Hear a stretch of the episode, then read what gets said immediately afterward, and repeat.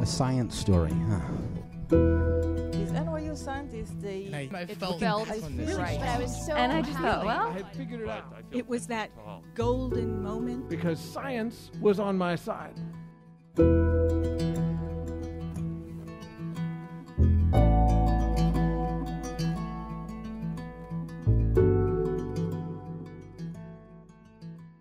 Hey everyone, I'm Ben Lillie, and welcome to the Story Collider, where we bring you true stories of how science has affected people's lives. For August, we're taking our summer break, and so we're rerunning some favorites you may not have heard the first time around. This week's story is from Rachel Bitney Wecht. The story was recorded in August 2011 at Pacific Standard in Brooklyn. The theme of the night was Family Science. So I met my husband in 2004 when we were working at Improv Asylum in Boston, Massachusetts. I was working as a main stage performer, and he was hired as our music director. I didn't know he was a theoretical physicist at the time. That kind of came up a little bit later when we were all sitting around talking about what we do for a living. Um, if you're an improviser, you have a day job. And so we're all sitting around talking about that, and Brian said that he worked at MIT. And I thought that was cool because I worked at Harvard at the time in the bookstore, so I figured we had like you know, similar jobs. Like he worked in the cafeteria or something. I don't know. And uh, and then he said no. He was uh, he was a postdoc researcher in theoretical physics, uh, uh, particularly focusing on string theory. And um, I said, cool. What is that then? Uh, so even though we've been married for about four years, I'm still not quite sure what it, exactly a string theorist does. But according to Wikipedia, Theoretical physics is a branch of physics which employs mathematical models and abstractions of physics to rationalize, explain, and predict natural phenomenon. And string theory is active research framework in particle physics that attempts to reconcile quantum mechanics and general relativity into a theory of everything.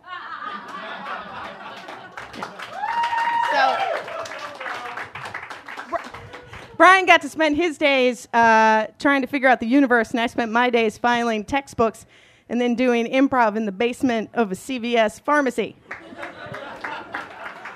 so I knew I had to have this man. So um, you may not be able to tell by looking at me, but I am not terribly um, awesome with the men, and uh, I wasn't very good at dating. I didn't date much. I didn't really have a boyfriend um, in any any respect of the word for a very long time. Um, in high school, I was madly in love with one of my classmates, and I asked him to the Sadie Hawkins Day dance, and we went and we were dancing, and he was looking at me, and he's like, you know, Rachel, I wish I could find a girl like you, you know, somebody I could talk to like you. Uh, someone who just, you know, who like really, really got me, you know, like you do, but someone I was attracted to.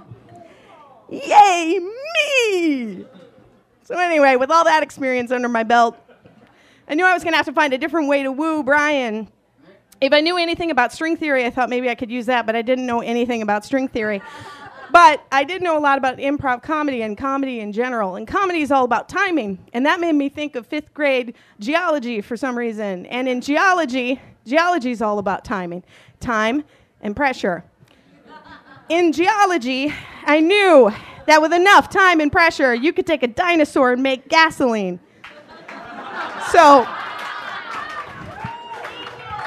I figured that with an I figured with enough time and pressure I could turn a physicist into a boyfriend. so began my seduction of Brian. First, I went to Google and I Googled him, and then I watched a bunch of his uh, lecture videos, which are posted there. They're still posted. And I, he is a really, really good lecturer, and he's so adorable when he wears his glasses. Uh, then I went to the library and checked out a bunch of books on theoretical physics, and then I left them kind of scattered around the theater during rehearsals, just, just in case he, he happened to trip over one, and then he could be like, "Oh, hey, who's reading this uh, collection of letters by Richard Feynman?" And then I could go, "Oh, that, oh, that's mine." you know, Dr. Feynman really didn't uh, didn't put much stock in string theory, but God, he could write a letter, huh? what a nut. Um, so did all of this uh, subtle these, all these subtle flirtations work, you ask me? No, they did not.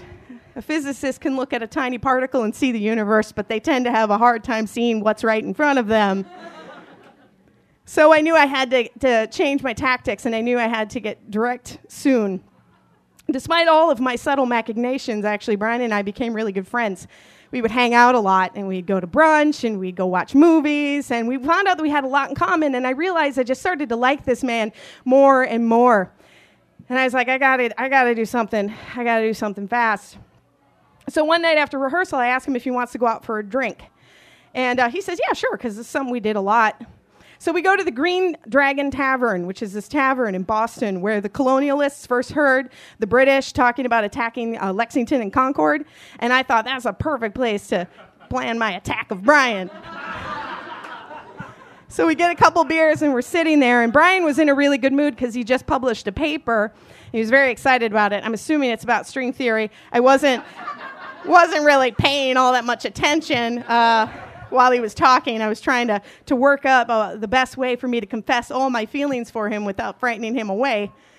So finally, I just said, I just, I was like, fuck it, I just stop being a chicken shit and just say it. So I looked at him and I said, you know, I really like you. And I think you, you really like me too. I mean, it seems like you really like me too. And I would really like to date you. And he said, oh, oh, oh not exactly the reaction I was, I was hoping for. And then he said, uh, Rachel, I, I really like you too. But I'm, I'm dating this girl, and uh, I kind of want to see where it goes with her. And um, I don't date w- two women at the same time. But I really like you, and um, thank you, and I hope we can stay friends. Very precise. And it broke my heart. So I don't really remember much of what happened for the rest of the evening because mostly I just wanted to get out of there and end the evening as fast as possible. Brian did show me his paper. It was very beautiful and full of math that I did not did not understand. Uh, I didn't understand it, and I thought that was rather fitting because I found myself in a situation that I also did not understand. I don't know how many people here know uh, much about improv comedy, but in improv comedy, nothing is scripted. Everything is made up by the actors on stage. And a successful improv scene depends on the actors to be able to read the situation quickly, to assess it quickly, and respond accurately. And I thought I had read this situation between Brian and I so well that I knew what was going to happen. I thought I had this scene down, and I didn't. And I was heartbroken. So I left the bar and I cried all the way home. And then I cried for days. And I tried really, really hard not to let Brian see this because it wasn't his fault. And I didn't hate him. And I wanted to hate him, but I couldn't because he was so honest with me. And he was so kind. And he wanted to be my friend that I actually liked him for that. And I actually loved him a little more for that. That bastard. so, anyway. December rolls around, and I'm on the mend, and I get a phone call from Brian late one night, uh, like 11 p.m.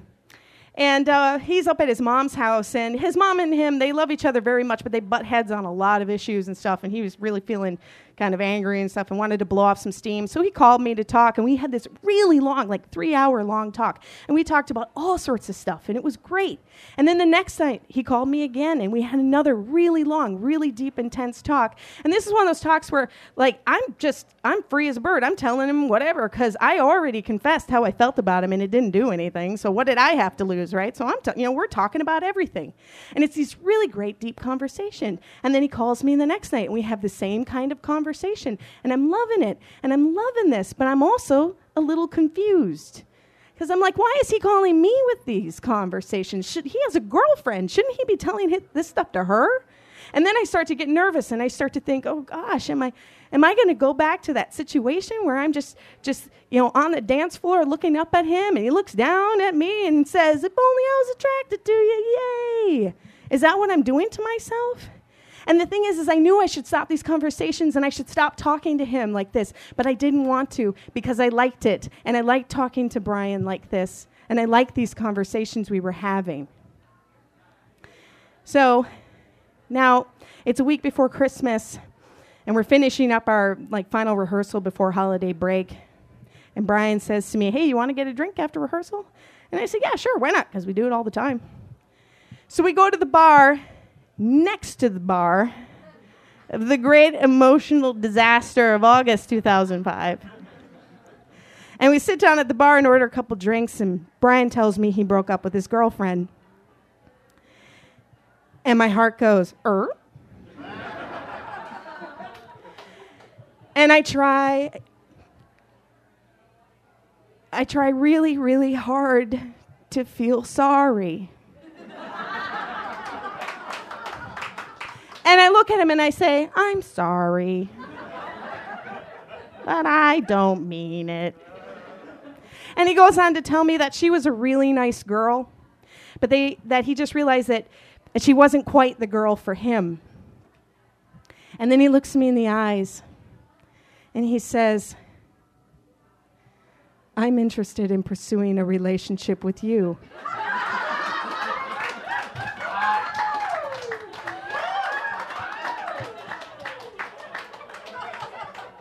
The passion,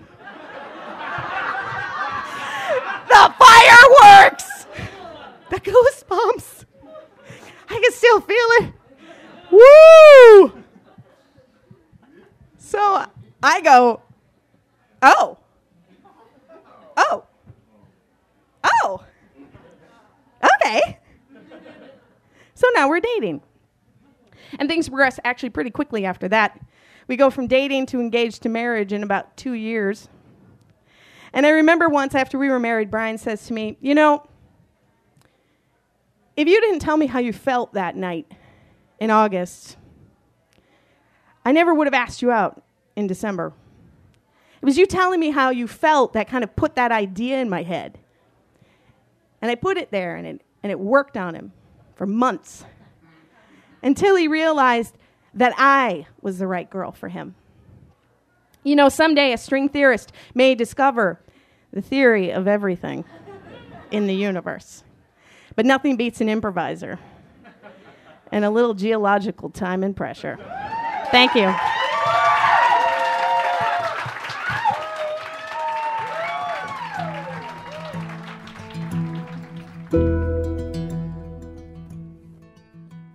That was Rachel Bitney Wecht. Rachel is an actor and improviser currently living in London. In her spare time, she enjoys watching videos of tiny animals, reading romance novels, and playing her ukulele. For more science stories, take a look at storycollider.org, where we have archives of the podcast and upcoming events. The Story Collider is produced by me, Brian Wecht, Erin Barker, and Ari Daniel Shapiro. The podcast is produced by Rose Eveleth. Additional help from Brooke Williams, Lena Groeger, and Justin D'Ambrosio. The theme music is by Ghost. Special thanks to Pacific Standard for hosting the show, and to Awkwardness for being useful. Thanks for listening.